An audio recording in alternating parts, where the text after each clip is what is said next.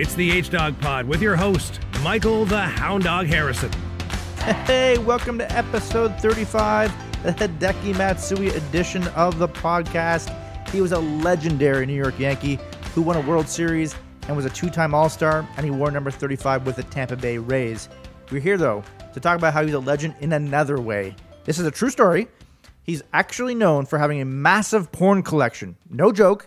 He has upwards of 55,000 videos, apparently. At his first American press event, he ran out of gifts for writers, so he said, and I quote, Sorry, I'll get porn for the rest of you. Not kidding. That's absolutely true and completely hilarious. How to segue from that to my guest? Eh, ox. Well, my guest today is a legend, but for a totally different reason, I promise. So without further ado, let's get cracking. Okay, and now welcome on a very special guest. She's been the face of SportsCenter on TSN for nearly two decades, and I've known her for nearly 15 years. Brag. She's hosted Olympic coverage, Kraft celebration tours, and much more for the network. Welcome to the H Dog Pod, Jennifer Hedger. Hello, Hound Dog. Hound Dog, you know you'll always be the Baconator to me, right? actually, it's funny you say it. Uh, actually, that's one of my questions. That literally was about the Baconator story, and I think you're the only one that calls me Baconator, and That that's pretty awesome. you still calls you the Baconator. Well, many many years ago, and I would have, if I was just like thinking off the top of my head, I would have said, oh, five years ago, but it was probably more like ten years ago. Yep. Wendy's had the Baconator with 37 pieces of bacon per sandwich, and I believe Mike Harrison consumed what was it, six, No. seven? I don't want to undersell this. Wow, no, no, no, that would be overselling it. Uh, I tried to eat five, but I got done like three and three quarters, and then Oh, uh, okay. so perhaps the story has grown as the years have gone by. Yeah. So I think it was seven, seven baconators you consumed, which was a ridiculous amount of fast food, and uh, you were the baconator from then on. Now that you are Hound Dog Harrison, though, that was an Onrait. That was an Onrait give, wasn't it? well, sort of like it was a Sunday night. Not, nothing was really going on, so I was like, oh, we're kind of bored. And I was like, I could eat. I can't remember who I said it to. I, I can eat like you know a, a- quite a few baconators. Yeah. And then it was like, all right, we'll get you five. And I'm like, well, I'm not spending money for five baconators. Screw No. that. So then Jane No Dan problem. said, uh, they, yeah, we'll, sponsor you and uh, we'll we'll buy them, but you have to finish all five. Absolutely. We'll sponsor the Puke Fest. yeah. Uh, and I had to do work right after, immediately after, and those looked so vile by that fourth, the, the end of the fourth one. Oh my god! It yes. Then you were realizing this might not have been worth it. yeah, I had two cokes too. That that's really what screwed me over. And uh, but what, But what a did memory. no? Where did Hound Dog Harrison come from, though? That was Onrait gave you that name, didn't he? No, it was a, it was a former roommate of mine, uh, Brent. Oh. Uh, we were watching The Bachelor, uh, I think, one night, and I can't even fully remember exactly how that sort of started, but he just said, Yeah, you're a hound dog. And I don't know how, I just stuck, and then uh, it's just been the way ever since. Yeah, I wish it was a more epic story, but It suits you, Hound Dog. It totally suits you. thank you. Uh, I, I'm fascinated by uh, how you got started at TSN. Uh, Yeah. Tell me about that.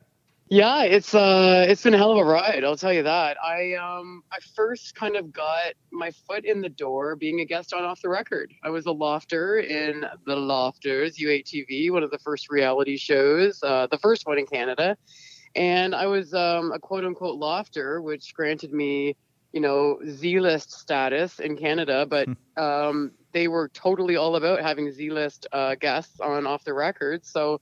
I was on it, and I was on it a, a couple of times, and um, and Michael Landsberg actually said to me, you know, you know your sports. Uh, what is it that you want to do when you're done with this lofters silliness?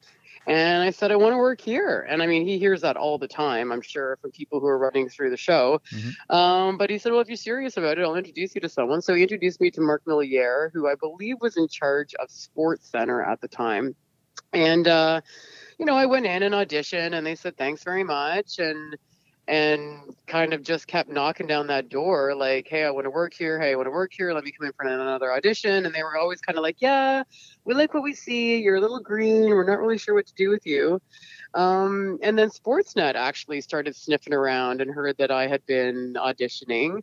And sportsnet actually offered me a job. It was a job to do I didn't know um, to do stuff with the blue jays Oh, to which great. I was like, oh my gosh, okay. Um, and I remember calling TSN and saying, hey, great news. I got a job in sports. um, Sportsnet wants to hire me. And TSN was like, do they? Well, I think we're ready to offer you an, a job. And they did. They offered me a job with WTSN at the time. uh, which was the women's sports network. Um, and I started hosting a show just like off the record. It was called Fight to the Finish. And we hosted, like, I think we did four or six episodes. Um, and then the network went under. so I was Oh, like, no. awesome. What a great decision by me. um, but um, WTSN went under, and I was like, this sucks. And uh, Mark Milliere, uh, who was the head of Sports Center at the time, said, well, you know what? We'll TSN will will gobble gobble you up somehow here. We'll get you trained up on the on the desk. And uh, Gino Reda and I did a bunch of rehearsals on the Sports Center desk together uh, during a World Cup. And whatever tournament was in 2002, there was no 2 a.m. show um, for like two weeks straight. So we rehearsed, rehearsed, rehearsed, and um, and that was how it started. And the rest is history. Wow, that's uh, yeah. It's been uh, I guess it was I, I said almost two decades, right? About eighteen years, something like that. Yeah, 18 years. I was hired in 2002, and even though 2020 seems like it's been a decade already, it's really only been six months, I guess. If we look at the calendar, this is the longest year on record. Um, but yeah, 18, 18 years, and gosh, I got to think almost at least a dozen of them with uh, the big man Darren Dutchyshen sitting beside me, That's which which uh, which is a novel in its own but- right, isn't it? uh, I mean, I, I, I, you're leading me into perfect, uh, perfectly into these questions I had written down. This is amazing. Uh, yeah, working with Dutchy, he's incredible. Uh, such a beauty. Uh, you gotta Yeah. have some awesome stories with him, eh? Yeah, I mean the guy's just the guy's a legend, and I think I think for me maybe it, I mean Dutch has always just been Dutch. He was he was he did the the ten when I started at TSN, and basically him and Rod Smith are are the OGs around there. Um, so when I was able to you know be Dutch's co-host, I was I was thrilled. I mean it was awesome to be like oh I'm getting to host the big show with the big guy. Um, I describe hosting a show with Dutch. It's kind of like it's like trying to walk a Rottweiler or a pit bull. You know, you just sort of like hang on to the leash and you let the dog do what it needs to do and sniff and bark and howl and you know get into stuff. And you just hope that you get back from the walk and everyone's still intact and no one's been bitten you know type thing. Or the old analogy of taking a taking a drink out of a out of a fire hydrant trying to take a drink out of a fire hydrant. It's just he is he is exactly what he appears off the air as he is on the air as you know. I mean you've known him for almost as long as i have. Mhm. um but he is a great broadcaster you know as much So as good. they say the great ones make it look easy and dutch always just looks like he's just sort of talking off the top of his head and wondering about this and and always has a great line or always has an interesting way a fun way to read the highlight and make it make it fun and i think that's kind of one of the things that sometimes we forget about when we're so close to sports is we get really serious about it and we get serious about how the shows are going to look and and how we're reporting something and you know are we first? And I, I think we just can get really too close to the forest on time for the trees and dutch is a good one to remind me and everybody else. This is fun. Sports is fun. Everybody watching at home they had fun watching the game and now they want to see us have fun talking about it. And i think that that's a good reminder. Um, i also have been on the road with dutch on the Kraft tour for many years uh, which was awesome taking that taking that act on the road. And you know he has a suitcase with with eight extra small gap golf shirts and eight extra small gap t-shirts. And and we do the and we just go coast to coast. And uh his Sasky pride obviously shows very well in the prairies.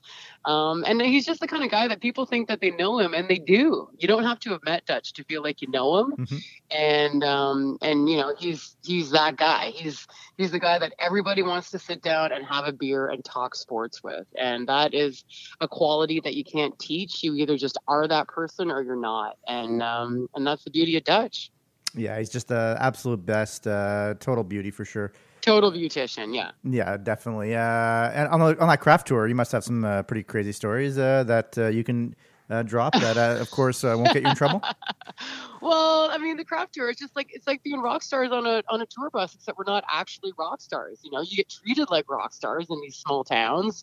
Um, there's always lots of come to my bar, we'll buy you around, and we never said no to that. Oh man, that'd be Um, dangerous. We were we're always doing things in all the different like towns that we go to that maybe the town is is known for. So like I remember we were in some small town in Alberta and we were doing barrel racing. And I was doing some barrel racing and and Dutchy had to lasso a horse. And you know we're all big talkers like big talkers big trash talkers. How hard could it be? And then the next thing you know we're both sitting on a horse looking at each other like what the hell are we about to do? Like people die doing this.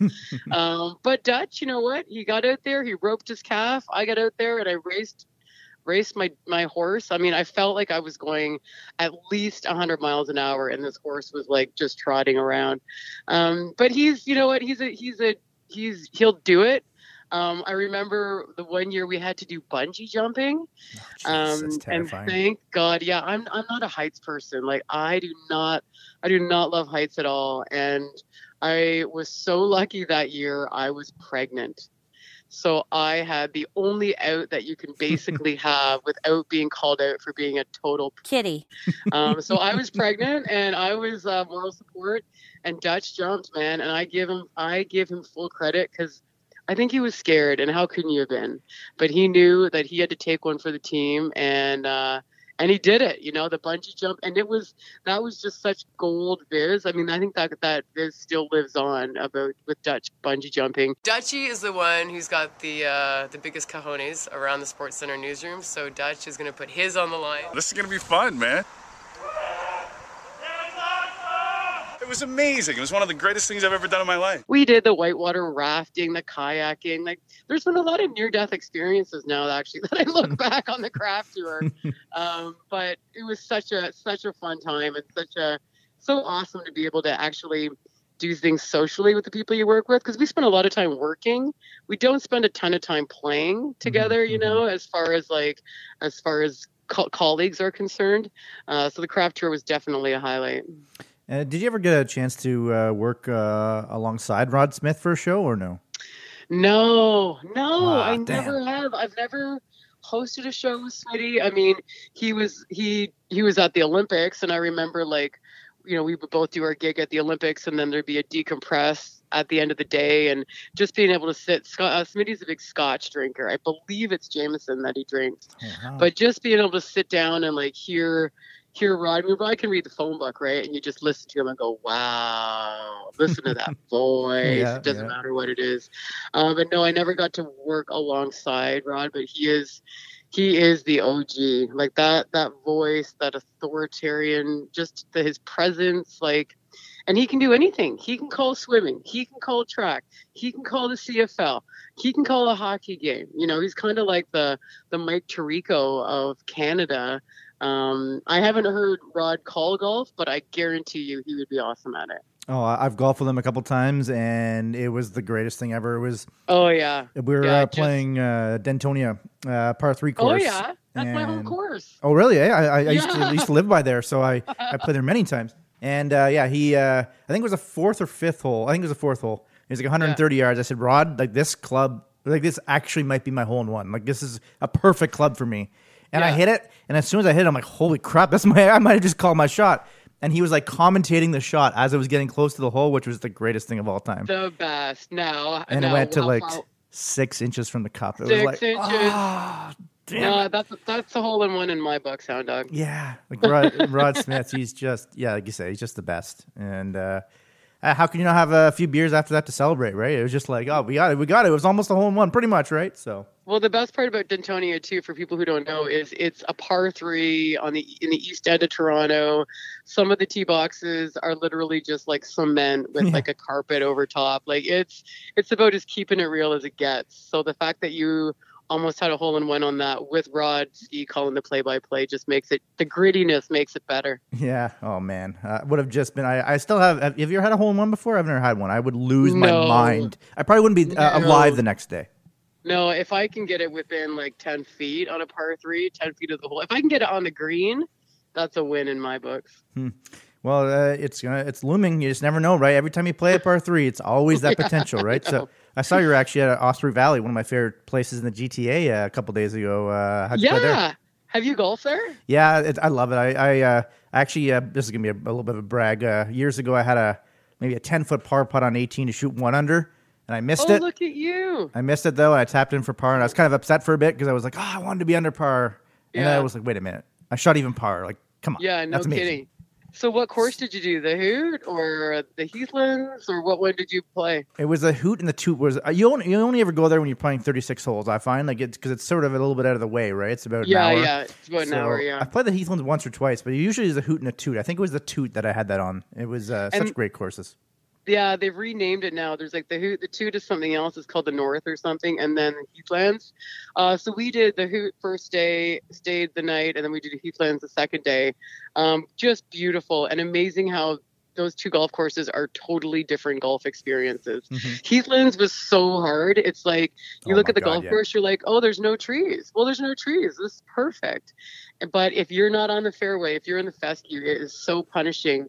And those greens were like, like you don't know where the green ends and the fairway begins. They're so big and they're so beautifully maintained. And you think, well, I'm on the, I'm on the green, and then literally you're still a hundred feet away from the from the hole.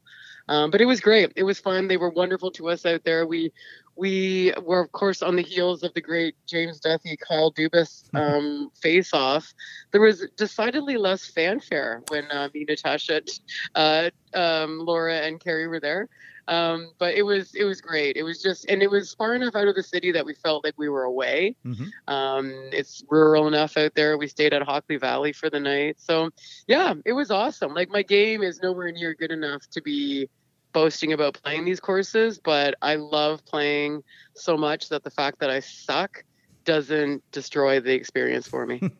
it's uh, it's the best. And no matter how good you get at golf, and I usually don't shoot around par. Maybe I'm you know I don't know, depending on the course. But no Yeah. matter how good of go- a golf you get, you, the goal uh, goalposts always change. You always think you could do a little bit better, and you're frustrated when you're not doing that. You know. yeah, it's humbling.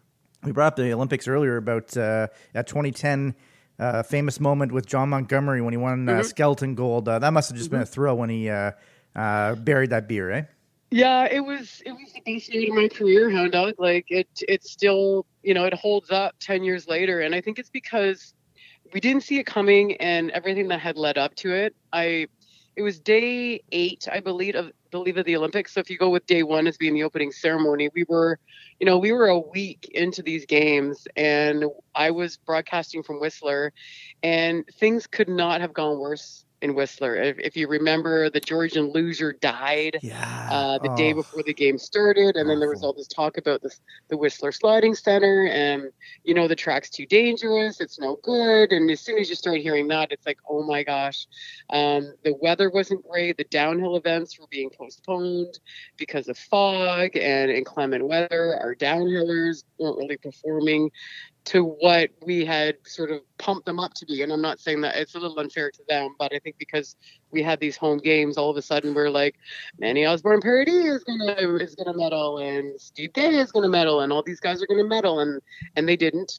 Um, and then Melissa Hollingsworth, who was also a skeleton athlete, um, you know, she was kind of our surefire, like, oh, she's gonna get gold because she was the world champion, and she faltered on her fifth run, and she ended up, or on her was her fifth run or fourth run. Anyway, she ended up placing fifth. And it just felt like, oh my gosh, this is just an unmitigated disaster. And um, I remember going for my for dinner with my parents. They had come to visit me and hang out and check out the Olympics. Oh, that's cool. And I just was like complaining. I'm like, this is this is a disaster. I thought this was going to be like the greatest experience of my broadcast career, and all I do is go on air and talk about how we didn't didn't do didn't do anything. The Canadians haven't haven't medaled, and and oh by the way, you know everything sucks. And it was that night that Jon Montgomery won gold, and Paul Graham was our producer there at the time, and Paul was like, "This could be not only could this be our only gold medal in Whistler, this could be the only medal Canada wins in Whistler. So we're gonna blow it up as big as we can." I don't even remember So- it being that bad for Canada. I, for some reason, I, just because this moment, I guess, you know, it's seared in my mind. I don't even remember Canada You struggling. don't. that I know we don't, right? Because that by the end of the games, we had our swagger, we had all these gold medals. Um, it totally turned around after that night. Um, and so, anyways, he had won, and and Paul decides, well, we're going to get him right coming off the gondola, and he's going to walk all the way down through the through the Whistler Stroll there, and we'll catch him, and he'll come up to you, Jen, and and we don't know what's going to happen, but let's just go with it, like, because this is this is it for us. This is our Super Bowl here tonight. And full credit to Jon. You know, he's just such an amazing personality. He was so lovely, and he just he was just so himself in that moment. You know, he just allowed he just allowed it to unravel the way that it did. And um, that was him grabbing the beer. You know, why wouldn't you grab a beer and chug it on your way? This is my moment. And he was so lovely once he got up on the set and and you know I, I i, suggested you know with uh, he used to be an auctioneer and he went into the full auctioneer voice. On the pint of beer, it's gold medal beer, ladies and gentlemen. It tastes the sweetest you've ever tasted. Now, who'd have been to buy? Gonna be to buy? Gonna be to buy? 10, 15, 20, 100 dollars. Who'd have been to 250 to buy? We're at a thousand dollars for the pint of beer. It's special day, ladies. And a thousand, and a thousand, and a thousand, and a thousand, and a thousand. Get rid of one thousand dollars to buy. All in, all done. Sold to me. I'll take it for a thousand dollars. The auctioneer bought it. It's not supposed to happen, but I did it. Sold to Jon Montgomery for one Olympic gold medal. And it was just you know people were singing "Oh Canada" in the fan in the crowd, and it was just one of those moments where you're like, wow, you can't script this stuff. Um, I'm so lucky to have been here. Talk about right place, right time.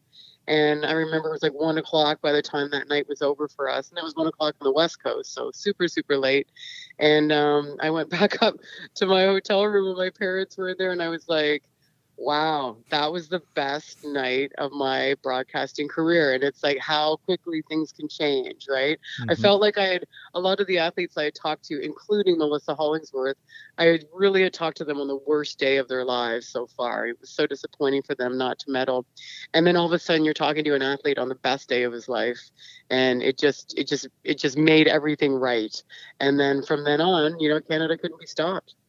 Yeah, it's uh, incredible. Did he finish the whole uh, picture? I, I honestly can't remember. Uh, no, he was given like a half a picture, and he mm. downed the whole thing. I think some nice. of it like fell across his face, but um, and and speaking to him afterwards, like I don't think anybody's been given more free beer in their life post gold medal than Jon Montgomery has. Oh, Anywhere he goes, pitcher of beer for Jon Montgomery. that's so good, but like I said earlier, uh, so dangerous. Uh, how much did it hurt when Marty Biron hit you with the, uh, the t-shirt cannon? The old t-shirt cannon on trade deadline day. Chad, come in. Oh, Chad Andrew is down. It sounded way worse than it was.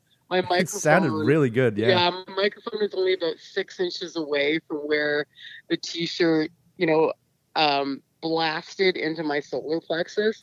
so the mic picked it up beautifully. Like it sounded like I it sounded like an offensive lineman that just tackled me. Um, it's it stung a little bit, but honestly, I was just so grateful to not look like a complete jump chump. Like I was grateful that I had caught the t-shirt. Um, I was grateful that I I gracefully landed on the exit, and then it just gave us this amazing storyline for the next year, right? To totally do it up with the t-shirt cannon, the revenge back, the whole paint gun, and, and the whole nine. Um, but you know what it's like on those trade trade deadline days, like when there's no news. Oh, you got to yeah. give the people something. So again, credit like James Duthie, always so creative, always you know, realizes that if if it goes sideways, I need to have llamas, or I need to have mascots, or I need to have a T-shirt gun to launch uh, into the crowd and and and hopefully keep people watching until we do get a trade. And that was James. Let's get the T-shirt gun. And what had happened was James shot it first, and it was kind of a rainbow, right? Like it wasn't, it wasn't that, it wasn't very hard of a shot. So then James cranked up the CO2 or whatever the whatever the the pressure is in it to make it go harder. And he cranked it up and passed it over to Marty. And so to Marty's, you know, in Marty's defense, I don't think he realized he was going to come out of there like a like a cannon.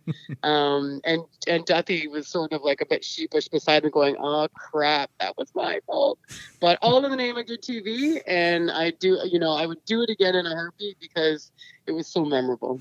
Oh yeah, I had uh, Duthie on the podcast still a while ago, and he was saying that yeah. they told him I think there's might have been like I don't know five or six settings or something, and yeah. they said you know only put it on like setting two, like nothing higher than that.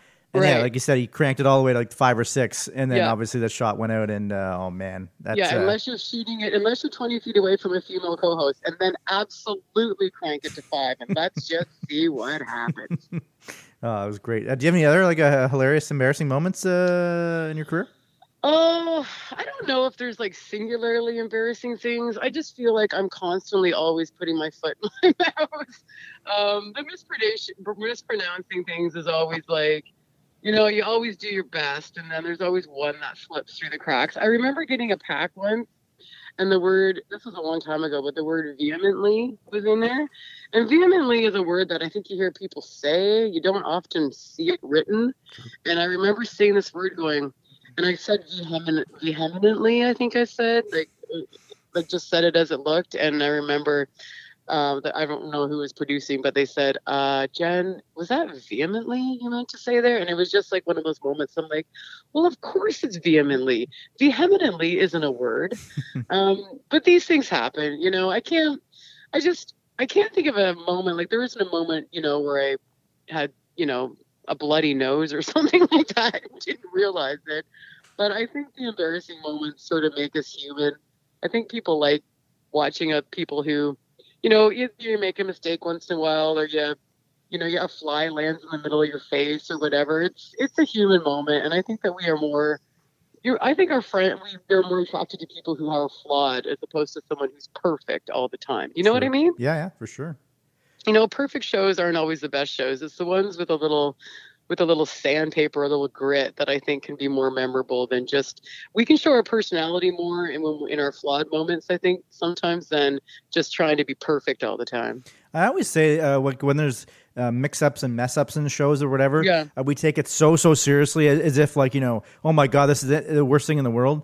I yeah, mean, we wi- couldn't possibly put this to air. Yeah, and within Yeah. reason, of course. You don't want to have Yeah. something really, really bad, but like, Yeah. I find if I'm at home and, I, I'm a viewer and I'm not even like, um, I, don't work there, I'm probably Yeah. just laughing at the how bad that is. I'm not like, oh my god, I'm never watching this network again. Like, I, I find mistakes are to with like I said within reason. Mistakes are pretty funny. Yeah, I totally agree, and it's and that's why I love a Jay and Dan show where they have the list at the end. Where did we screw up?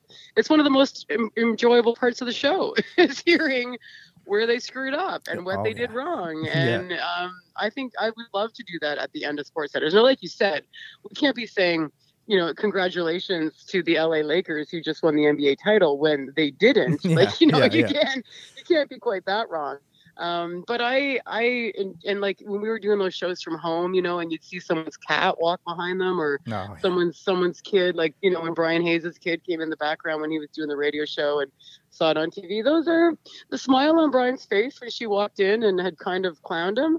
It was so genuine, you know. You saw his face as a dad rolling his eyes in the frustration of trying to work from home in a pandemic, and we could all relate to that yeah, nobody can relate to a slick home set uh, where everything's perfect and you don't make any errors. That's not real life. no. Exactly. So, anyways, I agree with you. I think people, I think people like a little, a little human uh, humanity with their sports broadcast.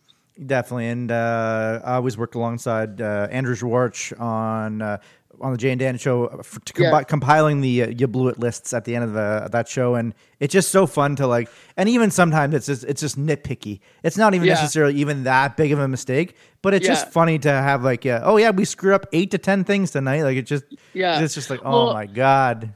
and this was like way back in the day when I used to host. Uh, we used to host the 2 a.m. show. So on right now, I used to do the 2 a.m. show every night. The producer, of course, producer Tim of J- and Dan, he produced that show, and he was a real stickler for today and tomorrow and how that show worked. For anyone who still doesn't understand this, is that we tape the show at 2 a.m.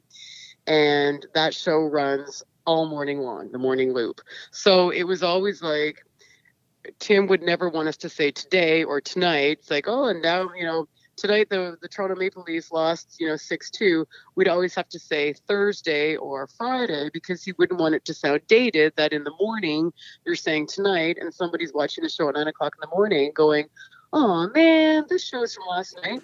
As if anyone is being fooled by that. I think everybody understands that the show was done the night before and we're repeating it in the morning. But oh my gosh, Tim was such a stickler for that.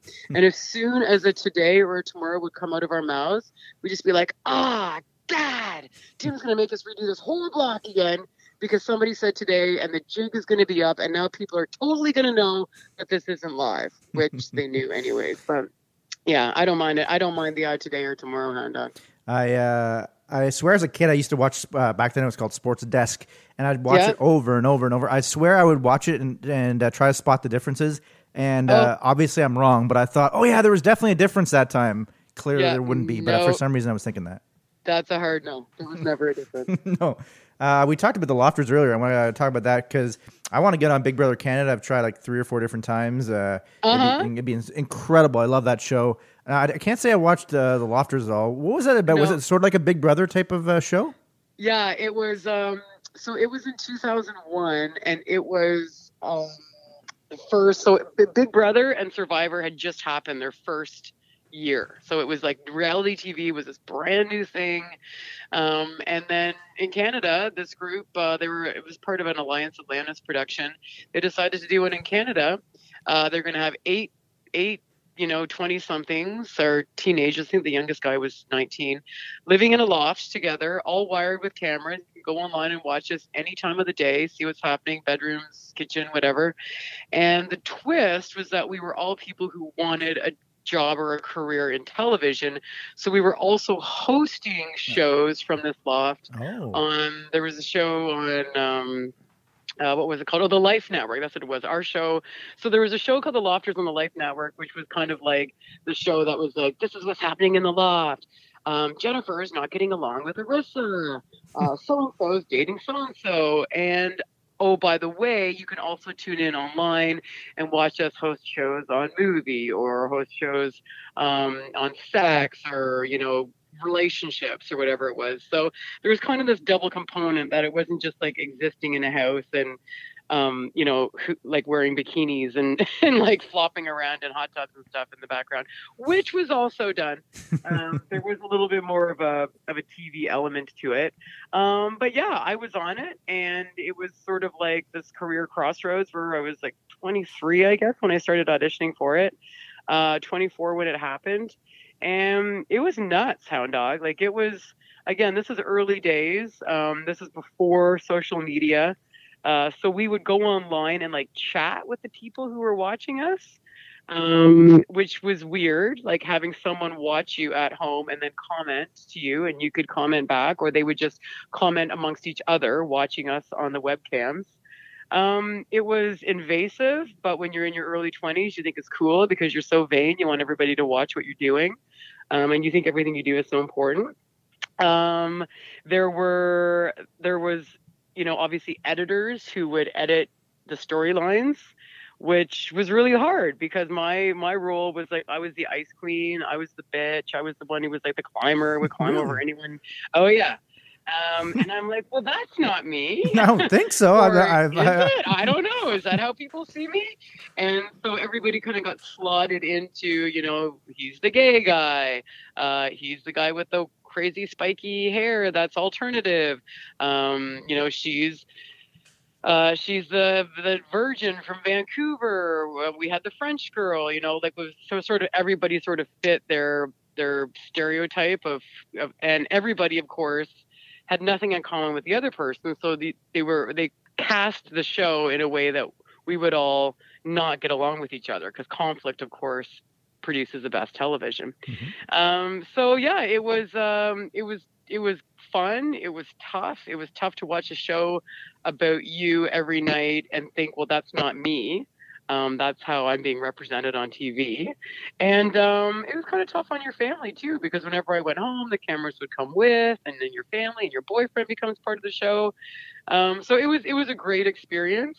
Um, but I don't even recognize the person I was on that show. I can't even watch the old episodes; they're so cringy.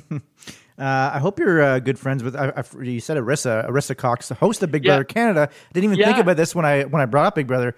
But uh, I hope Yeah. you guys are best friends, so then you can maybe get me on Big Brother Canada. Is that uh, can that work? Absolutely, I didn't realize that you were uh, that you were so hot to trot to get on the show. I've Yeah, tried it four she- times. Yeah. She's not only the host, but I believe she's the, is an executive producer of that show now. I think she has executive producing credit. Um, yeah, she and I were roommates in the loft, and Boy. of course there was tons of tons of tension there. Oh yeah, they made it seem like we were, uh, you know. Uh, just big cat fights night after night. Um, but yeah, she's done really well for herself. Yeah. Well, we, we got this cooking. Are you breaking news right now? You're guaranteeing I will be on the next season of Big Brother Canada. Guarantee. Well, you know what? This is what you Oh, do. my you have to have a hook, so though, hound dog. You need to have a hook. Like, what's your what's your hook? Are you the Are you going to be like? Are you going to be the the hot guy? Are you going to be not. like? Are you going to be like the sports guy? Are you going to be the guy who's like just finished? I don't know. You know what I mean? Like you got to have a hook. You can't. Are you going to be the creep? The creep. Exactly. Yep, I think we got The that one. creep. Well, oh, what a wonderful role to play on uh, on national TV. Um, well, listen, if and when I ever run into Arisa, um, not that anybody runs into anybody anymore during this pandemic, but I will definitely put in a good word that Hound Dog Harrison, aka Mike Harrison, would be an excellent cast on the next season. Thank you very much. Uh, anything else uh, notable happened to you at all when you were on the lofters? Or Hound Dog. You know what? Here's a story for you. So my son, who is nine, says to me the other day, "Hey, Mama, I googled you," and I'm like, "Oh my God, here we go." He goes, "I googled you." And I was waiting for him to say that he saw a picture of me kissing another woman, but all he said was he saw pictures of me and what the heck was I doing with my hair 20 years ago? oh, He didn't recognize me because my hair was brown and curly. So I was like, oh, thank God, we don't have to have this conversation yet. dodged the Um, bullet. Yeah. No, if you Google me, you'll see a very infamous um, episode of The Lofters where uh, I was playing Truth or Dare. All the girls, we were hosting a show called, uh, I forget what the show was called, Love. I forget. It was like a love, sex, and relationships show, and um, and we were playing Spin the Bottle. Oh no, we were playing Truth or Dare. Sorry, Truth or Dare, same thing, right? Truth or Dare. We were drinking Truth or Dare, and my dare was to kiss uh, one of the girls, uh, Valerie, the French Canadian. She was very, um, she was very sensual and voluptuous and Wow. lovely, and uh, and my dare was to kiss her. Okay. Oh my god! Check that out. And I I think back now, like 20 years ago, that was so scandalous. like two straight girls uh, having a passionate kiss. Oh my gosh. Let's let's rewind it. Let's slow it down. Let's go frame by frame. Let's really dissect this. It was very scandalous at the time. And you know, here we are 20 years later, still talking about it. Um, I remember when I got hired at TSN, a couple months into it, Keith Pelley called me into his office, and he was the president of TSN at the time. And I was like, "Oh my god!" So Keith calls me into his office, and I'm like, uh, "Mr. Pelley, hi, how, is everything okay?" And he was like, "I just want to let you know, I've seen a few guys in the newsroom, and they've brought up the pic, you know, the video of you um, kissing the girl from the lofters." And I'm like, "Yeah."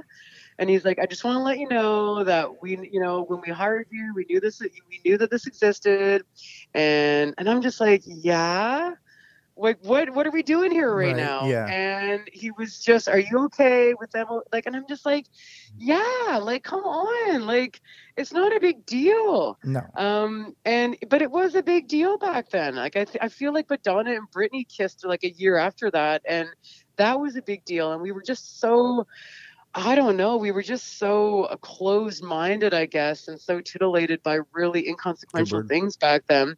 Back then, it was a big deal, and I will. Um, and who knows? Maybe I'll never have to have the conversation with my son. Maybe it'll just be so normal to him. He'll just be like, "Who is that girl you were kissing? Oh, really? Do we know her? Oh, you know what I mean? Like Mhm, maybe it mhm. won't be a big deal, but I guess when you see your mom kissing anyone other than your dad, it's kind of a big deal for a kid. So I'll let you know when we have to have the conversation. I mean, uh, if that's uh, all, if that's the worst thing he has to Google, then you're totally fine. Because that's uh, honestly, it's, uh, it's not a big deal, right? Well, we didn't have social media when I was in my early, when I was in my teens and twenties. Thank God. So this will be the worst thing I have to deal with. Yeah, no, there's there's definitely times uh, I think about my favorite golfer being John Daly. Like he had a wild, crazy life, but like that was pre-social media. I can't Yeah. even imagine. Like, oh my god, he wouldn't he wouldn't have existed.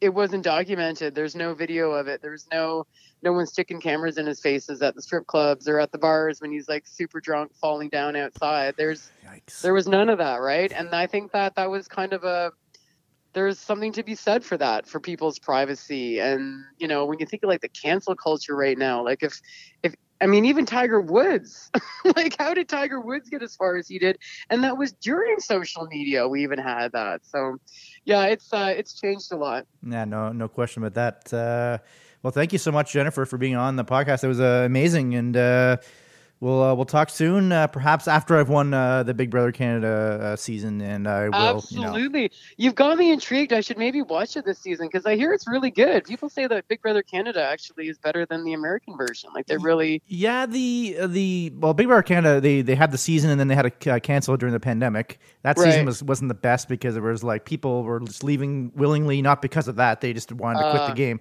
But yeah, normally, uh, generally speaking, I'd say the Big Brother Canada is better. Uh, The American one, uh, it's All Stars right now, which is very interesting uh, to have all the you know legendary players of the game competing. Oh, but I would say I'd say Big Brother Canada is a little bit better because they try harder. They know they need to be a little bit more Yeah. out there. Yeah. Whereas the Yeah. states they sort of rest on their laurels a little bit. well, dude. If I ever run into Arisa, you better be better be sure that I will put in a good word for you, my friend. Thank you so much. if, Appreciate they it. can and, get, if they can get Wendy's as a sponsor, you'll be all set. They do. They have Wendy's as a sponsor. That, that that's every episode. No, it's a, that's a match made in heaven, oh my god! Holy crap! it's all coming together right. perfectly. Good times, brother. Thanks for having me on. Thank you. It was a lot of fun. Okay. We'll talk. Uh, we'll talk to you soon. That was an absolute blast talking with Jennifer Hedger. She's so funny and had so many great stories. I especially loved hearing about the T-shirt cannon fiasco and the Olympics with Jon Montgomery burying that beer. I can only hope that somehow she does run into Big Brother Canada host Arisa Cox and then remembers to tell her to cast me on the season because it would be absolutely incredible. That was one of my favorite interviews I've ever done on this podcast. It felt like each time I was going to bring up a point, she led me right into it perfectly, which was amazing. You can follow Jennifer on Twitter at Jennifer Hedger and at Jen Hedger on Instagram. Thank you so much for listening to the podcast. I'm excited to bring them to you guys most weeks if I'm not too busy with work. Don't forget to leave a review on the pod and be sure to follow the podcast on Instagram at HDogPod. And if you'd like to be a sponsor of the pod, drop me a line at HoundDogHarrison with 1D on Instagram and Twitter, or email me at mrmikey.harrison at gmail.com. Thank you so much for listening to episode 35 of the H Dog Pod. Bang! This has been the H Dog Pod with host Michael the Hound Dog Harrison. Mm, bang.